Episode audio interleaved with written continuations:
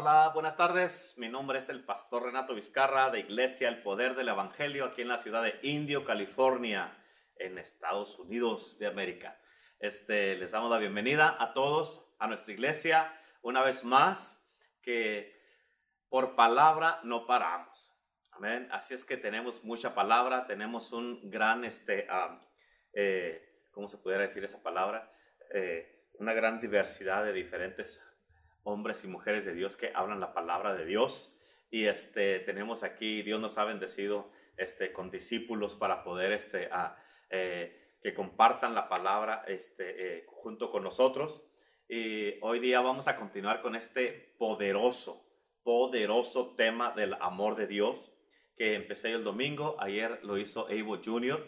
y hoy día lo va a hacer Abel Ortega, pero el papá del que predicó ayer. Y hoy día va a continuar con este mensaje, con este tema que se llama el amor de Dios.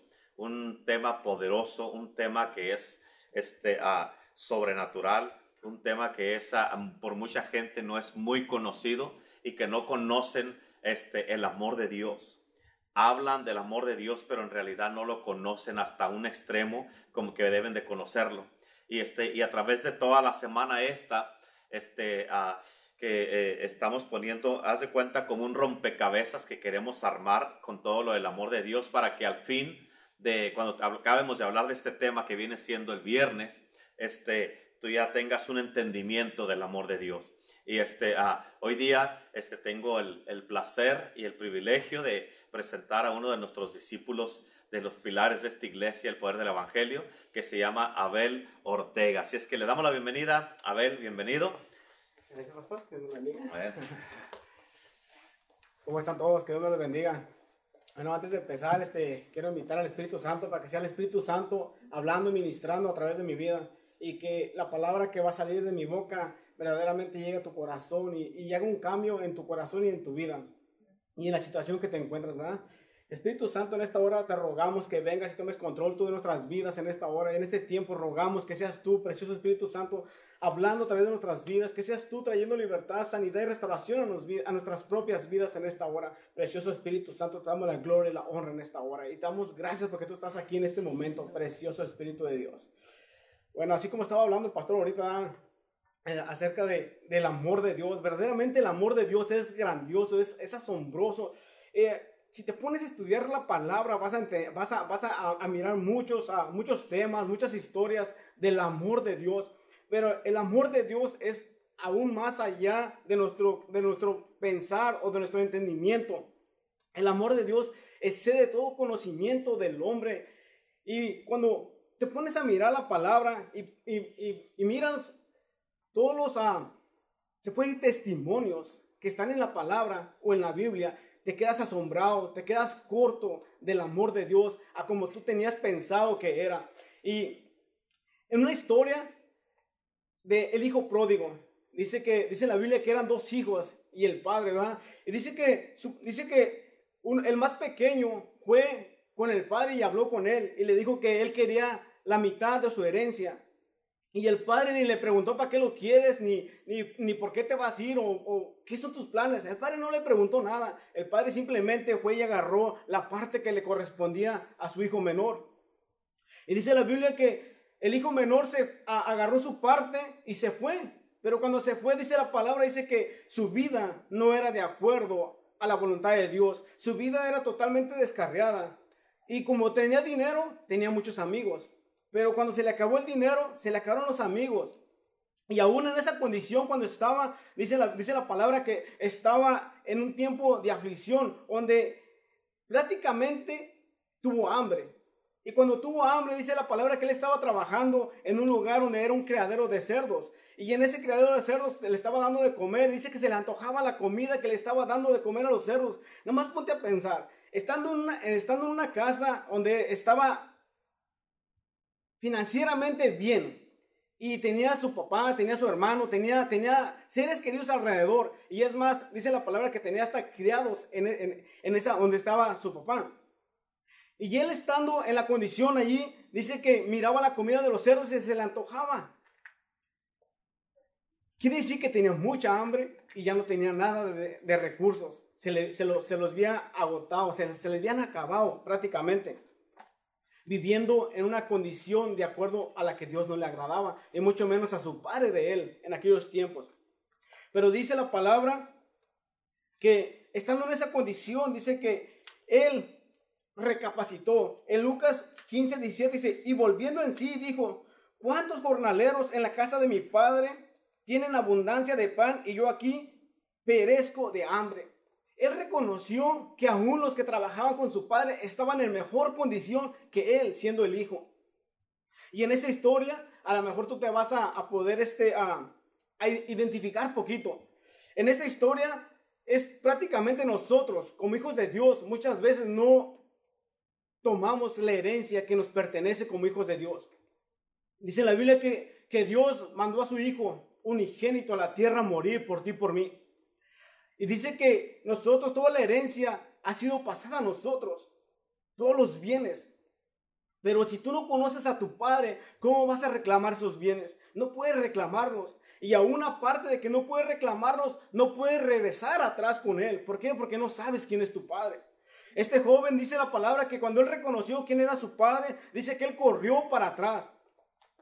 A él no le importaba que aún su padre lo pusiera a trabajar como jornalero, que además, él ya no le importaba que le llamara hijo, sino él simplemente lo que le importaba era trabajar bajo la protección de su padre. Y en estos tiempos, a lo mejor tú estás en una condición crítica, donde a lo mejor estás viviendo desordenadamente, estás viviendo en pecado, estás viviendo en desobediencia a tu Padre Celestial, que es Jesucristo. Pero en esta historia dice la Biblia que cuando el muchacho iba hacia su padre, dice que su padre lo miró de lejos. Y el muchacho iba imaginándose muchas cosas, pero el padre lo que se imaginaba era quererlo abrazar, quererlo besar, quererle dejar saber cuánto lo amaba, cuánto lo quería. Ahora imagínate, ese era el amor de un padre terrenal. Ahora imagínate el amor de nuestro Padre Celestial hacia nuestras vidas. Es más asombroso. Ahora, en la historia de este hijo pródigo, el padre terrenal le mostró un amor que está más allá de nuestro conocimiento.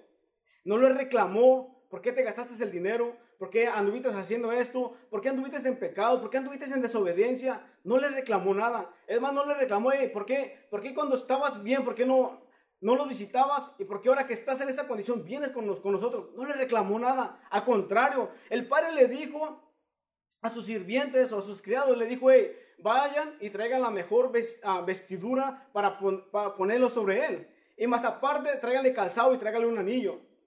Le estaba regresando una vez más el poder, la autoridad a su hijo sobre los demás para que ellos supieran que una vez más estaba su hijo allí. Si esto hizo el padre terrenal, dice la palabra que nosotros siendo malos podemos dar buenas dávidas a nuestros hijos. Ahora continuar nuestro Padre Celestial que está en los cielos. ¿Te imaginas lo que Él puede darte a ti? Simplemente necesitas correr para atrás con Él. Así como el hijo pródigo, Él reconoció estando en lo más bajo.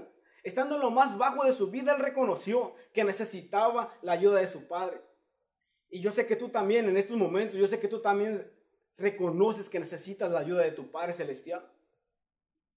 Más adelante en la historia, en Lucas 15:18 dice, me levantaré, iré a mi padre y le diré, Padre, he pecado en contra del cielo y en contra de ti. En esta historia yo me puse a pensar, ¿por qué primero dijo pequé en contra del cielo y después contigo? Ahora la Biblia dice que el cielo y la tierra Dios los crió, o sea, son parte de Dios. Y quiere decir que todo lo que tú haces en la tierra y en el cielo está delante de los ojos de Dios, delante de los ojos de tu Padre Celestial. Quiere decir que no hay nada que se esconda, quiere decir que no hay nada que encubras. Una de las cosas que estaba diciendo ayer mi hijo, dice que Él te ama mucho a ti, o sea, hablando de Dios, pero Él odia tu pecado. Y lo que Dios quiere es que tú dejes tu pecado y te vuelvas a Él, así como el hijo pródigo. Él dejó todo y volvió al Padre. Y el Padre lo dice la palabra que lo abrazó, lo besó, se regocijó con Él, hasta un banquete le hizo. Y la Biblia dice también que cuando nosotros venimos a Dios y lo aceptamos como nuestro Padre Celestial, dice que hay fiesta en el cielo porque tu nombre es apuntado en el libro de la vida. El Padre apunta tu nombre y te deja saber que tienes esa seguridad y esa certeza que el amor del Padre te está cubriendo en ese momento. Así el hijo pródigo pudo mirar la cobertura de su padre una vez más, pudo mirar la autoridad de su padre en él una vez más, donde él prácticamente su sentir, su vida, todo su ser volvió una vez más a como un principio estaba, bajo la cobertura de su padre. Ahora a lo mejor tú en estos momentos, a lo mejor te has salido de la cobertura de tu padre. No es que él te haya quitado la cobertura. El padre al hijo pródigo no le quitó la cobertura. El hijo pródigo se salió de la cobertura solo. Pero cuando él reconoció, él volvió para atrás una vez más para estar bajo la cobertura de su padre. Tú en estos momentos a lo mejor te has salido de la cobertura de tu Padre Celestial, pero en esta hora él te dice: hey, te amo tanto que mandé a mi hijo Jesucristo a morir a la tierra. Te amo tanto que aún mandé a mi hijo a que muriera en la cruz del Calvario.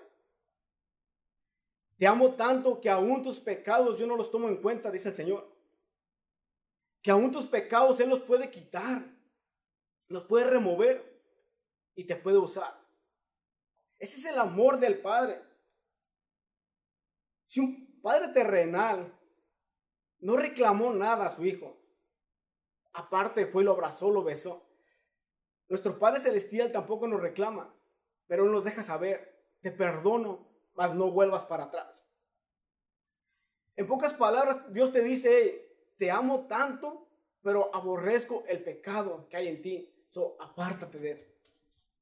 Y allí es donde el verdadero amor de Dios se manifiesta sobre nuestras vidas, es donde el amor de Dios es manifestado en nuestras propias vidas. En Jeremías 31:3 dice: con amor eterno te he amado, por tanto te prolongué mi misericordia. Y a lo mejor hasta este punto has estado viviendo en desobediencia.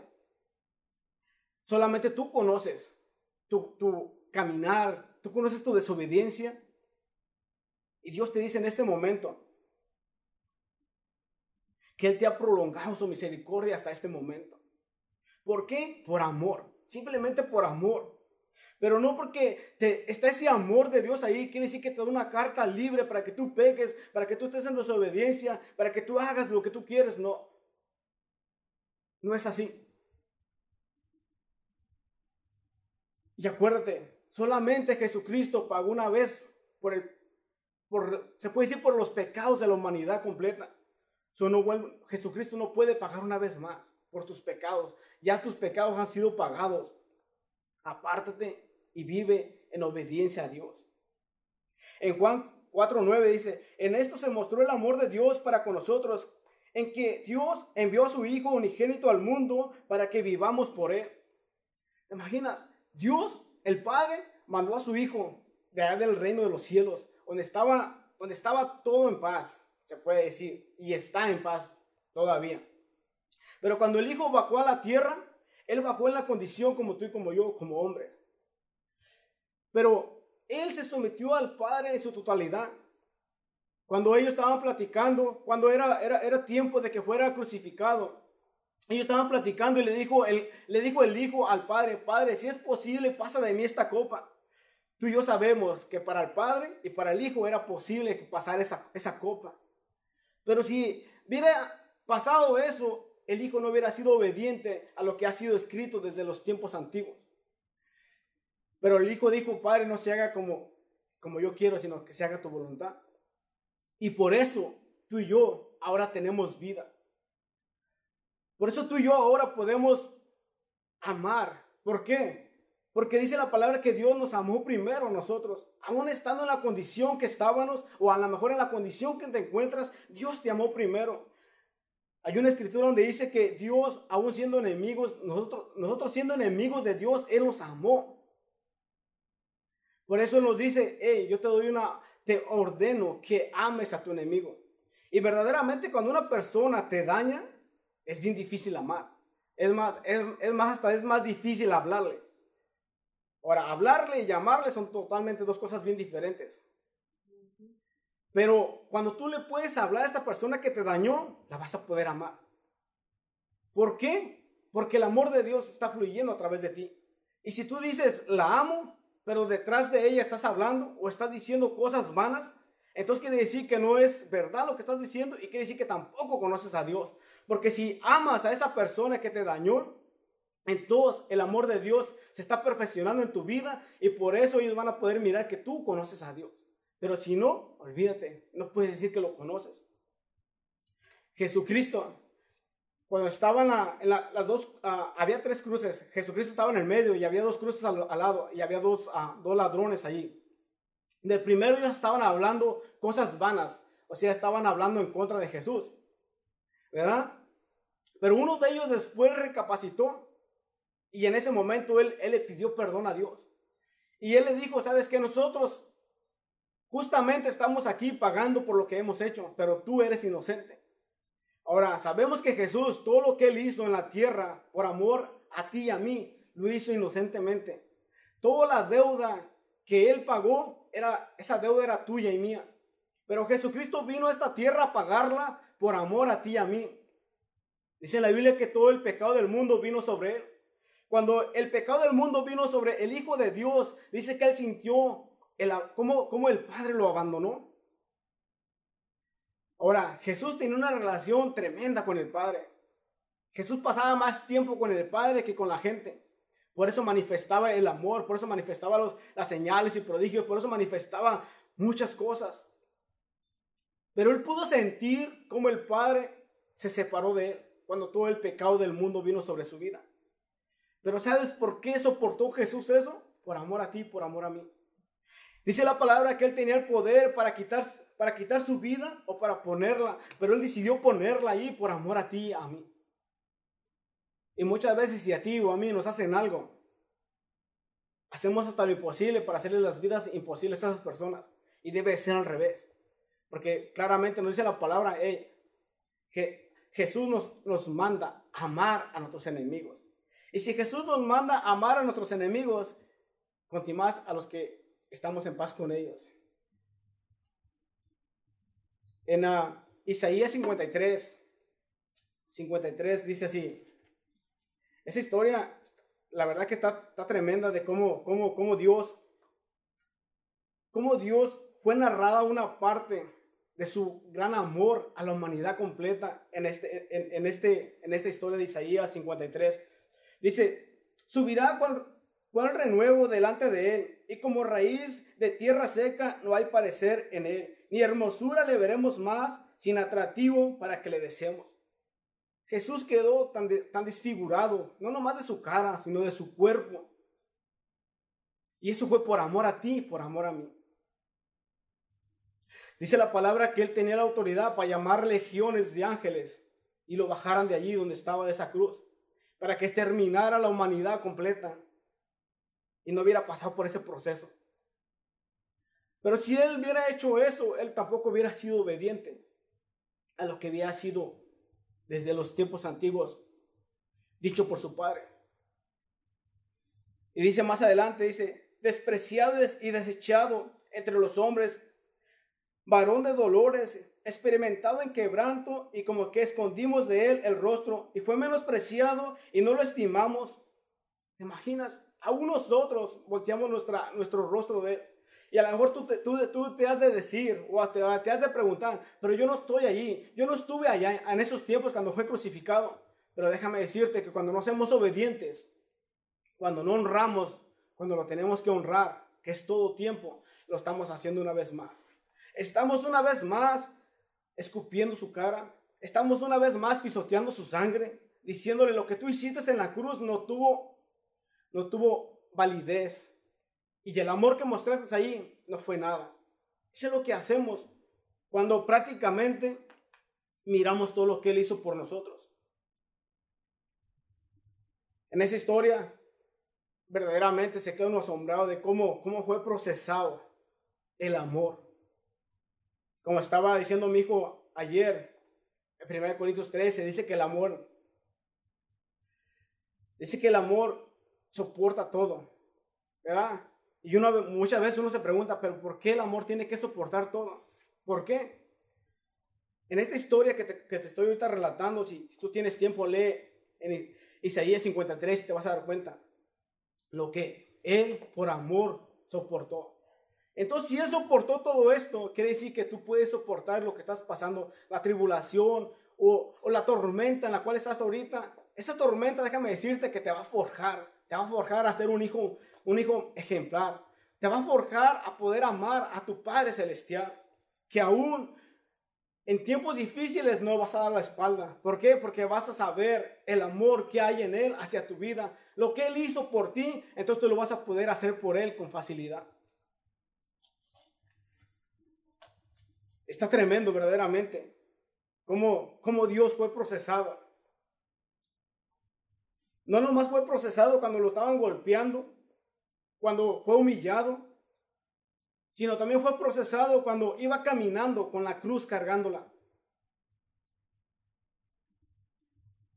Aparte de que estaba todo golpeado y caminando con esa cruz, cuando se caía y se levantaba, Él se levantaba porque sabía que tenía que llegar a la meta. Tenía que llegar a esa meta donde Él pudiera decir claramente, te amé, por eso entregué mi vida completa.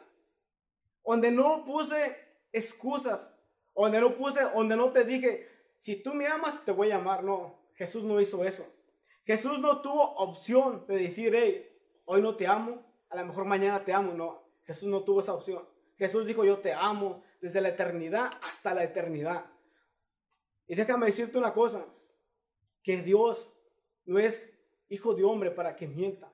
Él ha declarado que Él te va a amar desde la eternidad hasta la eternidad. No importa qué es lo que tú hagas, lo peor que tú hagas no importa. Déjame decirte, si tú te arrepientes de corazón y le dices a Jesús que te llene de ese amor, tu vida va a ser cambiada y transformada. Donde vas a poder mirar claramente lo que Dios está haciendo en tu vida y a través de tu vida. El cuidado de Dios sobrepasa nuestro entendimiento. La protección de Él hacia nuestras vidas también.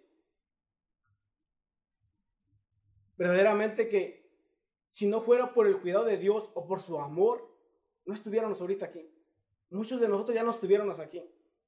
Nuestro pecado, nuestra desobediencia ya nos hubiera exterminado o acabado. Dice la palabra que nuestro pecado viene siendo muerte.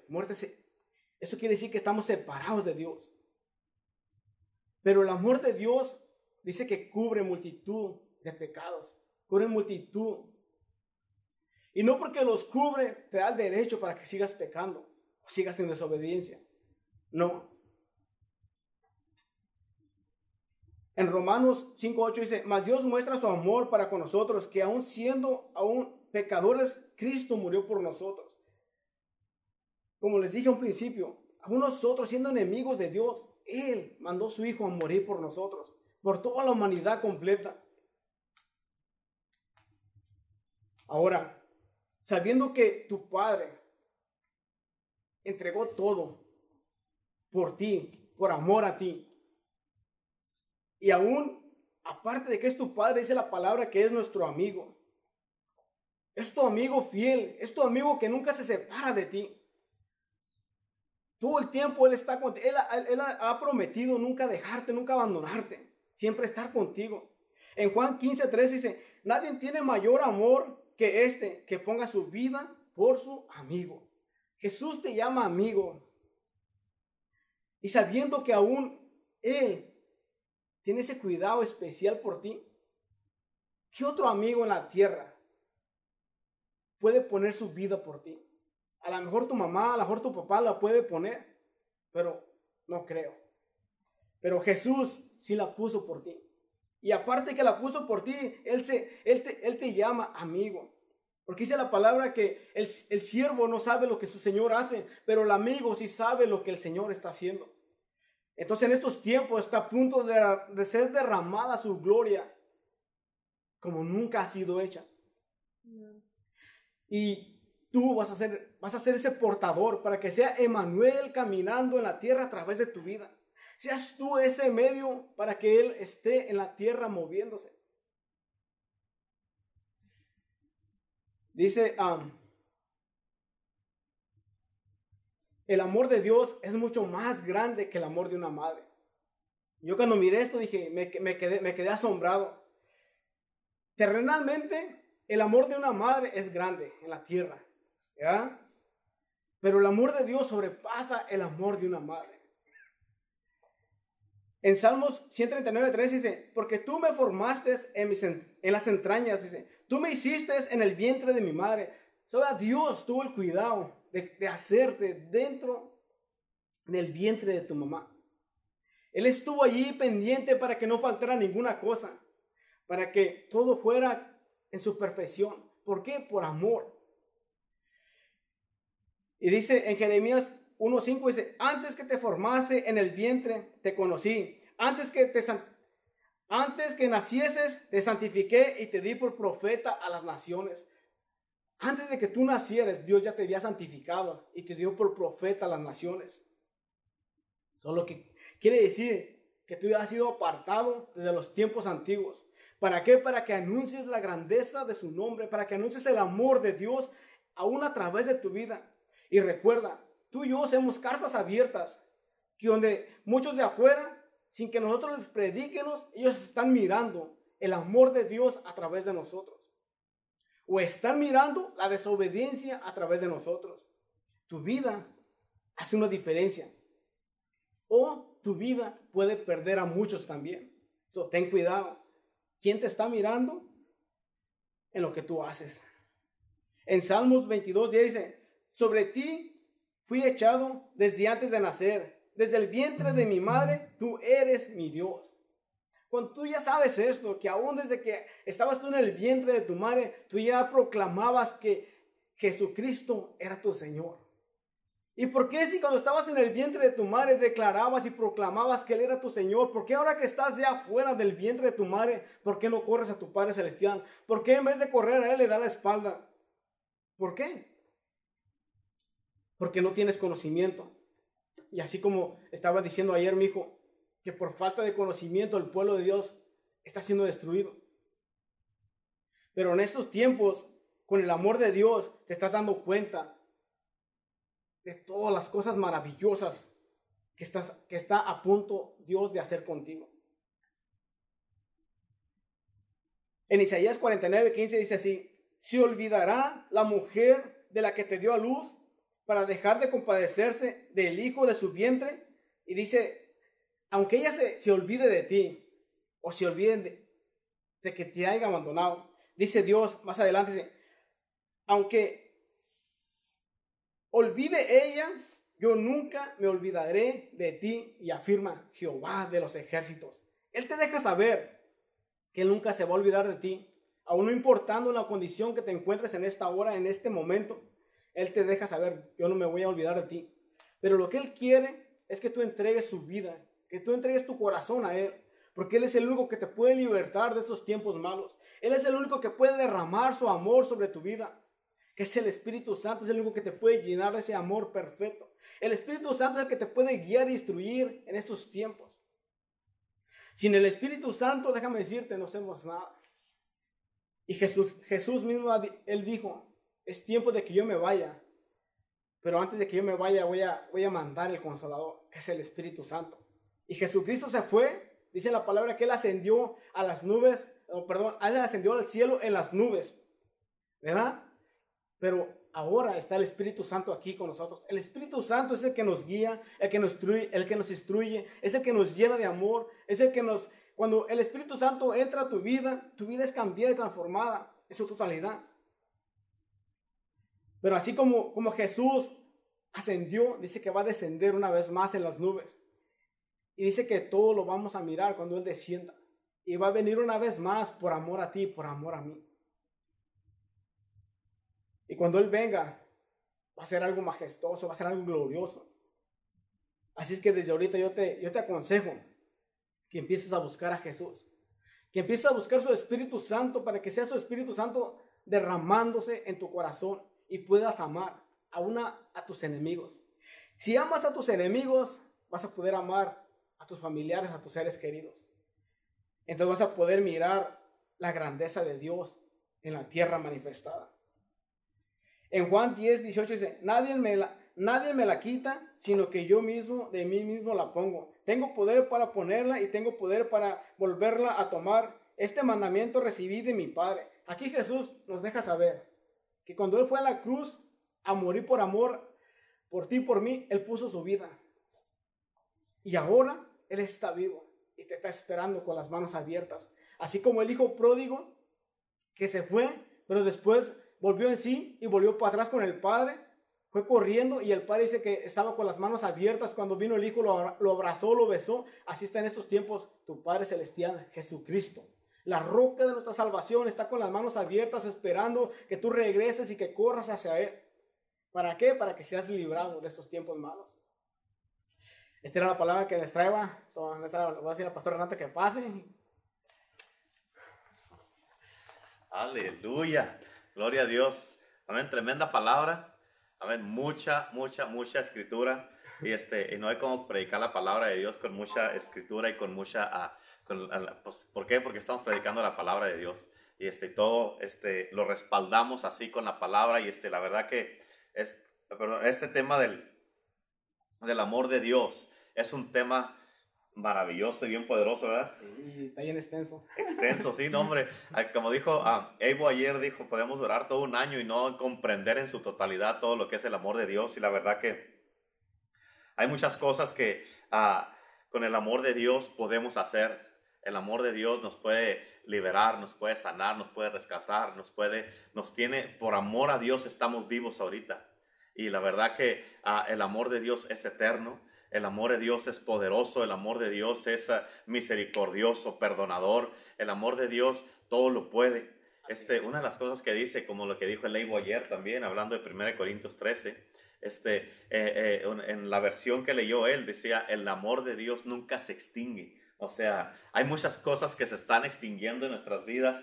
El amor de Dios en muchas personas se está extinguiendo, pero la razón que está pasando eso es porque no entienden el amor de Dios. Sí, así es. Y como no lo entienden, por eso se les está extinguiendo. Una de las cosas que es importante es de que tenemos que entender de que la Biblia dice que el mundo y las cosas del mundo pasarán, pero la palabra de Dios permanecerá para siempre. Y el amor de Dios, dice la Biblia que Dios es amor. Y como Él es amor, quiere decir que el amor permanecerá para siempre y tenemos que darlo. Cuesta mucho, como estabas diciendo tú ahorita, cuesta mucho, especialmente cuando alguien nos ha dañado, cuando nos ha hecho daño. Es bien fácil y queremos ser aceptados, queremos que nos amen, queremos que la gente nos celebre, queremos que la gente esté por nosotros y todo eso. Pero cuando alguien nos hace daño, de que le sacamos la vuelta, no queremos hablar con ellos, no le queremos contestar el texto, los quitamos hasta del Facebook. Y ya no les damos like, ya no hacemos nada. Amén. Y por eso es importante que entendamos. La Biblia dice, en el libro de Corintios, dice que no le debamos nada a nadie, excepto el amor. O sea, eso es algo que nunca vas a poder acabar de pagar. Y como yo dije el domingo, hablando de eso, yo puedo venir contigo y decirte, tú me debes amor. Tienes que amarme. O sea, no tienes opción. Yo no tengo opción. Tengo que amarlos. Ustedes tienen que amarnos a nosotros. Tenemos que amarnos. La Biblia lo dice, que tenemos que amarnos unos a otros como Él nos amó a nosotros. Y es un mandamiento que tenemos. Y es algo interesante y poderoso, porque la verdad que muchas de las veces, hablando eso de lo difícil que es a veces amar a la gente incondicionalmente como Dios nos amó a nosotros, porque Él dice que los amemos como Él nos amó. Uh-huh. Así es. ¿Cuántas veces hemos fallado? Siempre. ¿Cuántas veces hemos desobedecido? ¿Cuántas veces hemos mentido tal vez? ¿Cuántas veces hemos pecado? ¿Cuántas veces no hemos hecho caso? No. Dios nos dice que hagamos algo y no lo hacemos. Y aún así, Dios nos sigue amando y Él nos dice, así como yo te amo, aunque eres así, tú amas también a la gente. Ámense unos a los otros. Amén. Y como dice la Biblia, o sea, en el libro de 1 Corintios, donde dice el amor, o sea, no se irrita. ¿Tú te irritas? Sí. No se irrita. Pero mira, bien rápido aquí. El amor no se irrita. No, es para los que es nomás para los que quieren saber, porque sé que todos quieren saber y están buscando que quieren saber esto, bien importante. Dice, el amor es sufrido. ¿Cuántos han sufrido por esto? ¿Tú has sufrido mucho por el amor? Mucho. Pues quiere decir que estás bien, estás en el camino correcto. Es benigno, o sea que es bueno. El amor no tiene envidia. ¿Cuántos de ustedes son envidiosos? ¿Tú tienes envidia? Sí. Sí, hemos envidiado. En otras palabras, cuando estamos haciendo todas estas cosas, quiere decir que estamos fallando en el amor. Dice, el amor no es jactancioso, o sea, no se jacta que yo tengo esto y tú no. O sea, si tú tienes amor, hey, gracias a Dios que tengo esto, amén. Pero sí, ya porque yo lo tengo y tú no lo tienes, quiere decir que eres menos que yo. No me voy a jactar con eso, porque con amor voy a vivir en una actitud humilde y no me voy a jactar de nada. No se envanece, o sea, no se envanece quiere decir que no se acaba. El amor no se acaba. Si sí, es por siempre el amor. Y no tiene opción. Y no tiene opción, sí, exacto. Y luego, no hace nada indebido. ¿Cuántos han hecho algo indebido? ¿Has hecho algo indebido? Todos hemos hecho algo indebido. Así es que todas estas cosas son cosas que tenemos que cambiar si queremos vivir en el amor. Sí, así es. Tenemos que cambiarlas. Amén. No hace nada indebido. ¿Cuántas cosas a veces has echado mentiras? Eso no es debido. A veces has robado a Dios, no es debido. Has hablado mal de la gente, eso no es debido. Has pecado, adulterado, has mirado pornografía, le has robado a Dios, o vienes a la iglesia, a la casa de Dios enojado, eso no es debido. ¿Amén? Y la gente dice, oh, pero yo amo a Dios. Si vienes hacia la casa de Dios, eso es indebido. No puede amar a Dios. No puede amar uno a Dios así. Y lo dice, no busca lo suyo. Aquí está hablando de algo egoísta, que nomás es lo que le interesa a uno. Ese es lo mío, yo mismo y nomás yo. O sea, esto aquí se trata nomás del yo, del Dios que se llama yo. Amén, nomás busca lo suyo, pero el amor no busca lo suyo. Si no busca lo suyo, busca el bien de los demás. Amén. Y lo dice, no se irrita, ¿qué hablan? A ver, no se irrita. Todos los que se irritan, que se enojan, que dicen que lo sacan de sus casillas, que son mecha corta, como dicen allá en Argentina, eso no es el amor de Dios. Se enojan fácilmente. Dice, no guarda rencor. ¿Guarda rencor tú? Ya no. ¿Por qué? Porque vivimos en el amor. O sea, no tenemos tiempo de guardar rencor. Si tú tienes rencor en tu vida, en tu corazón, tu mente, no, ese no es el amor de Dios. Y aparte, si uno guarda rencor, uno está siendo prisionero de las personas. Exacto. ¿Cuántos de ustedes son esclavos ahorita? A ver, dice, no se goza de la injusticia. A ver, o sea, cuando le pasa algo malo a alguien, a ver, y que le da uno el juicio de Dios. Dios se encargó. Eso no es el amor de Dios. Se acabó el amor. Sí, sino que uno lo que debe hacer, Señor, perdónalos. Yo sé que me hicieron algo malo, pero perdónalos, Padre, perdónalos. ¿Qué dijo Jesucristo cuando estaba en la cruz? Perdónalos porque no saben lo que hacen. En otras palabras, Él no se estaba juzgando, se estaba gozándose de la injusticia. Él no estaba haciendo eso, Él estaba diciendo, Señor, por favor, perdónanos. Yo sé que ellos me hicieron todo esto, pero como tú dijiste en Isaías 53. O sea, Él, ¿por qué sufrió tanto? ¿Por amor? El amor es sufrido. El amor va a doler. Pero si lo vamos a amar como Dios, vamos a tener el amor de Dios, nos va a costar. ¿Cuánto te va a costar? ¿Cuánto le costó a Cristo? Su vida. Su vida, todo. ¿Cuánto le costó a Dios? Su Hijo. Amén. ¿Cuánto nos ha costado a nosotros? Mucho. Por eso es bien importante, no se goza de la injusticia, mas se goza de la verdad. Amén. Le dice, todo lo sufre. A nadie le gusta sufrir. A nadie le gusta sufrir. ¿Sabes? Sí, lo dice todo. Dice, no sufre nada. Esta es la versión de todos los cristianos. No sufre nada.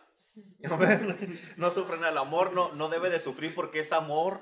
¿Cómo vamos a sufrir? Si es el amor de Dios, no es sufrido. ¿Cómo no? Para empezar, el amor se demostró en la cruz sufriendo.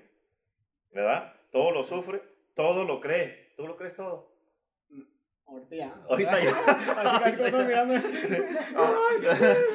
Está como que sí, como que no. ¿Cuántos de ustedes tal vez están riendo ahí? Y tal vez, o sea, alguien ya vino y te dijo, no, que sí te quiere y que perdón, o que perdóname, o que ya voy a estar orando y que voy a cubrirlos con la sangre, y yo voy a estar orando, y tú dices, no es cierto, esto es pura mentira, no es cierto. Y ya no lo crees, pero por amor tú debes de creer lo que te dice la gente. Así es. Es difícil todo eso, porque especialmente cuando la gente nos dicen que van a hacer algo y no lo hacen, es difícil. ¿Verdad que es difícil? Muy difícil. Especialmente si te han echado mentiras antes, es difícil. Pero el amor lo cree. Sí. O sea, bueno, ahorita pasa. Dice, todo lo cree, todo lo espera. O sea, todo lo espera. No nomás en tiempos buenos, sino en tiempos malos también. O sea, está esperando todo. Todo. Sí. Todo lo espera.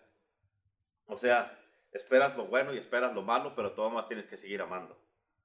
Todo lo soporta. ¿Tú soportas todo? Cristo lo soportó todo. Cristo lo soportó todo. Todo lo soportó Cristo. Y aún así, cuando estaba en la cruz, y dijo, en otras palabras, él pudiera haber dicho, estoy aquí por tu culpa, porque tú pecaste, porque tú adulteraste, porque tú echaste mentiras, porque tú anduviste tomando, vendiendo droga, porque se te subió el orgullo, y porque por desobediencia, porque al principio, por culpa desde Adán, y todos pecaron, y todos están destituidos de la gloria de Dios, estoy aquí por culpa de todos. Amén. Pero allí dijo, Padre, perdónalos porque no saben lo que hacen. En otras palabras, soportó todo. ¿Por qué? Por amor. Todo lo soportó. Soportas tú a la persona que viene y te dice que todo está bien y que tú sabes que no está bien. No lo soportas, ¿verdad que no? No. ¿Qué haces? Entonces no estás en amor, estás en odio. Con odio jarocho, como dicen. Amén. No lo soportan. ¿Soportas tú a la persona que muchos ya no soportan en su casa a su esposo o a su esposa, especialmente en este tiempo de cuarentena? Ya no se soportan unos a los otros, ya no soportan a los hijos, no soportan al vecino. ¿Dónde está el amor? ¿Me tengo que aguantar entonces? Se tiene. Se tiene. Todo lo va a soportar. Y luego dice, escuchen, el versículo 8 dice, el amor nunca deja de ser. Así es que, si Dios es amor y Dios está en nosotros, ¿cómo tenemos que ser nosotros? ¿Qué tenemos que expresar? ¿Qué tenemos que manifestar? ¿Qué tenemos que dar? Y cuando no lo hacemos, nos negamos a sí mismos. Dios no se niega a sí mismo. Dice que no conocemos a Dios cuando nos negamos. Exacto, porque la Biblia lo dice. En el 1 de Juan, capítulo 4, versículos 7 y 8, dice que el que ama, dice, conoce a Dios. Dice, un mandamiento nuevo, Dios, que os doy, que os améis unos a otros como yo os he amado. Y lo dice, el que ama conoce a Dios y es nacido de Dios. Y el que no ama, no conoce a Dios. A pesar de, tenemos que amar. Así es. Tenemos que amarnos unos a otros. Como hijos de Dios, no tenemos opción. Es un mandato, ¿eh? Sí, o sea, la Biblia dice bien claro que todo aquel que Jesucristo vino a los suyos y los suyos lo recibieron. No lo recibieron, pero a los que lo recibieron, o sea, nosotros que hemos recibido a Cristo, no nomás es recibirlo y decir, ay, vamos a vivir una vida, el sueño cristiano, como muchos se vienen a vivir el sueño americano acá, y muchos quieren vivir el sueño cristiano, pero, o sea, sin responsabilidades y sin nada, y sin tener que dar nada, sin tener ninguna responsabilidad, sin tener ninguna obligación de nada. Pero vivir la vida cristiana es una responsabilidad muy grande y es una obligación. ¿Por qué? Por lo que tenemos que dar nosotros. Sí, así es. Porque, fíjate, si en el libro de Hechos dice la palabra de Dios que cuando miraban a los discípulos cómo eran, los miraban y en ellos miraban a Cristo. Tenían miedo, a juntarse con ellos. Sí, ¿no? Pero o sea, dice que los miraban a ellos y miraban a Cristo, y por eso les dijeron, ¿sabes qué? A estos ya no les vamos a llamarle, a ponerle un nombre a este grupo. Y le pusieron, de aquí para adelante se van a llamar cristianos. ¿Por qué? Porque miraban a Cristo. Y ahora, ¿en qué? ¿Tú crees que miran en nosotros, en nuestra vida, a Cristo como lo miraban a los discípulos? No. O sea, así como eran ellos, los discípulos tenemos que ser nosotros. Por eso, yo dije el domingo, el tema del amor de Dios es un tema que es muy difícil. ¿Por qué? Porque la gente quiere ser amados, pero no quieren amar. Así es. Y esta es una enseñanza poderosa. Porque aquí la responsabilidad del amor de Dios es nuestra. Es mía. Es tuya. Es de la gente que nos está viendo, por lo que tenemos que amar. ¿Por qué? Porque todos hemos fallado en este tema del amor. Uh-huh. Y por eso, ¿cómo quieres tú que te llamen así como llamaron a los discípulos cristiano si no se mira Cristo en ti? Y eso es algo bien tremendo, ¿verdad? Sí, así es. Así es que todavía nos quedan 3 mensajes más. Vamos apenas, este es el tercero. Vamos apenas a llegar a la mitad de esto. Y nos quedan todavía 3 mensajes del amor de Dios. Y yo sé que el Señor va a seguir hablándoles. Esta palabra de hoy estuvo bien tremenda. La de ayer estuvo poderosa y la de antier estuvo poderosa también. Bien poderosa estaba este tema del amor de Dios. Y muchas de las veces la gente, yo sé que se están dando cuenta. De un lado, un aspecto del domingo miraron algo que no conocían del amor de Dios. Ayer miraron otra cosa que no conocían del amor de Dios. Ahora otra cosa. Mañana, no hombre, olvídate mañana. Vas a mirar el amor de Dios manifestado. Manifestado. En su totalidad. En su totalidad. Nomás, o sea, Emanuel caminando en la tierra. Sí, no, hombre, tienes que conectarte mañana. No te lo pierdas, no te lo pierdas. Tu vida va a cambiar para siempre. Vas a nacer de nuevo. Pero escúchame, bien importante, este tema del amor de Dios, como estamos diciendo, es poderoso, ¿verdad que sí? Bien, sí. Has aprendido mucho el amor de Dios, muchas cosas que no conocíamos, ¿verdad? Sí, así es. Una de las cosas que yo le preguntaba al Señor, ¿por qué el amor debe ser sufrido? O sea, ¿por qué? Esa era mi pregunta continuamente. Y cuando me mandó a leer en Isaías 53, que empecé a mirar todo, dije, Señor, ok. Se olvidó ya no voy a volver a preguntar por qué, ya entendí por qué. Ahora, si Él dio todo por amor, muchas veces nosotros somos egoístas, muchas veces nosotros decimos, si tú me amas, yo te voy a amar. Si no, olvídate. Y verdaderamente, si nosotros decimos que conocemos a Dios, tenemos que amar Él y sobre todas las cosas. Amén. Aún no importando la condición que a ti se te sea tratado. Y una de las cosas que, pues lo mismo dice en 1 Corintios 13, sí. O sea, todo lo sufre. Uh-huh. Y es sufrido y por eso... O sea, el verdadero amor, o sea, si no sufre el amor a como está en la Biblia, entonces no es un verdadero amor. Pero híjole, no hombre. El domingo fue apenas, yo estaba remojando la tierra.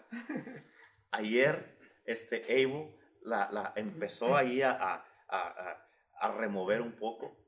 Hoy día ya se empezó a escarbar para los cimientos. Mañana levantamos paredes. Y el jueves y viernes terminamos la casa.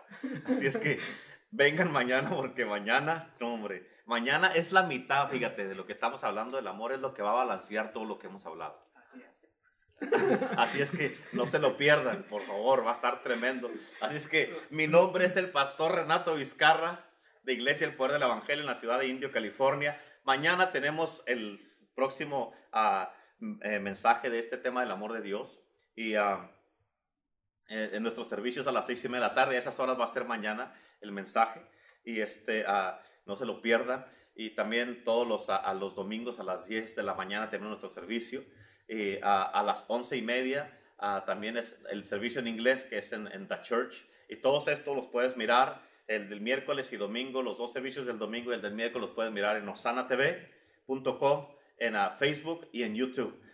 Ahí vamos a estar en esas plataformas para que nos mires, para que te conectes con nosotros y vas a ver que tu vida va a seguir siendo bendecida. Y sigan orando, sigan clamando la sangre de Cristo. Acuérdense, hay muchísima gente que ha estado muriendo diariamente. Nada más para que sepan, esto se los tengo que decir.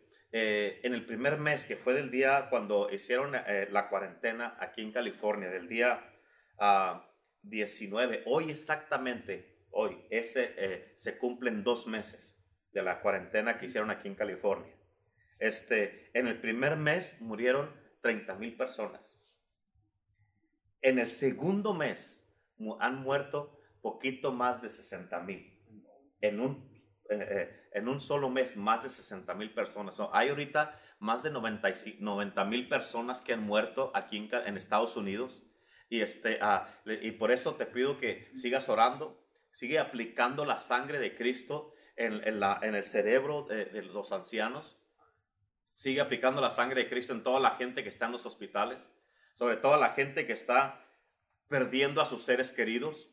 Aplica la sangre de Cristo a través de todo el mundo. Este mundo necesita sanidad. Así es. Y como cristiano, lo menos que podemos hacer es estar aplicando la sangre de Cristo, orando, uniéndonos como cristianos, sin importar de qué iglesia seas. Tenemos a Cristo y eso nos une. Eso es lo que tenemos en común y nos debe de ayudar para orar juntos y unidos.